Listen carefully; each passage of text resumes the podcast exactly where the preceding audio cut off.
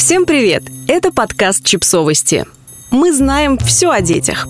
Рубрика «Личные истории». Наказать маму. История о непрощенных обидах и сломанных жизнях. Автор текста – читательница издания «Наши дети» Валерия Игнатова. Вас у мамы трое. Решайте свои проблемы между собой, в конце концов. А мне, пожалуйста, больше не звони. Я помню этот разговор как сейчас, хотя это было практически 10 лет назад. У меня родилась дочка. Я была совершенно потеряна и ошарашена. Мне очень нужна была мама. И она была рядом, все время рядом, пока спустя полгода не попала в больницу с инфарктом. К счастью, все обошлось, ей успели вовремя оказать помощь, но мама была вынуждена на время оставить работу и уехала жить в деревню. Прошло меньше года, когда она решила вернуться в город на работу. Я была в панике и ужасе, ведь я знала, что не смогу ей помочь ни с жильем, ни с другими проблемами. Сейчас это кажется совершенно неадекватным, но тогда я очень сильно разозлилась. Мне даже не пришло в голову подумать о маме, ее желаниях. Мне казалось, она делает это, чтобы обвинять меня в том, что я плохая дочь, создавать мне проблемы. Мама тем временем договорилась с бывшей начальницей, что вернется на работу. Жилье ей помогли найти бывшие коллеги в пригороде в 40 минутах езды на электричке от работы. Я была так возмущена, что стала требовать мамину начальницу не вызывать зря маму на работу. Говорила, что она не потянет ни физически, ни финансово. Ожидаемо мамина начальница меня быстро прервала и поставила на место. Цитата из телефонного разговора, которая прозвучала в начале подкаста, как раз и была последним, что я когда-либо от нее слышала.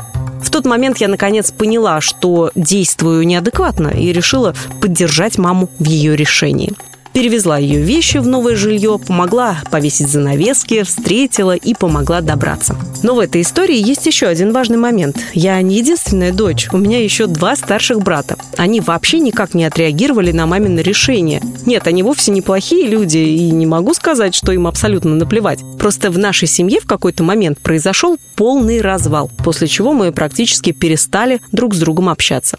А по отношению к маме мы стали равнодушными и даже злыми.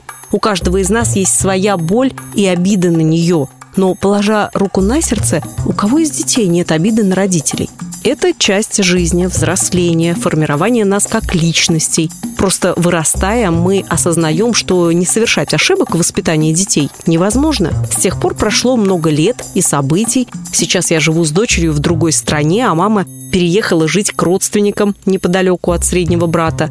Честно говоря, я не удивилась их реакции, я даже ее ожидала. Немое молчание от старшего брата и громкое возмущение от среднего. Много лет я помогала маме деньгами, но в последнее время мне стало намного сложнее это делать. Я решила предложить братьям разделить помощь на троих. Просто поочередно присылать ей деньги. Честно говоря, я не удивилась их реакции, я даже ее ожидала. Немое молчание от старшего брата и громкое возмущение от среднего. Пока я с ним разговаривала, услышала такую фразу ты ее жалеешь, вот она и не хочет ничего делать. Было бы ей нужно, нашла бы работу. А ты все портишь своей помощью. Ха-ха. Пенсионерка 70 лет, живущая в российской глубинке. И вообще, где она была, когда мне нужна была мама? Ее не было рядом. Я сейчас делаю так же, как она. Знаете, что я услышала в этом? Обиду и злость. Желание наказать маму за все то, что, по мнению брата, она не смогла ему дать, когда ему она была так нужна. Будто бы он решил наказать ее в ответ.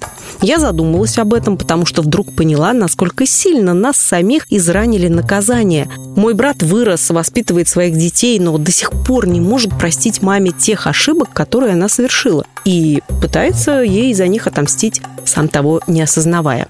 Я не знаю, что будет и сможет ли он справиться со своими обидами. Я не знаю, поймет ли когда-нибудь это мама. Подписывайтесь на подкаст, ставьте лайки и оставляйте комментарии. Ссылки на источники в описании к подкасту. До встречи!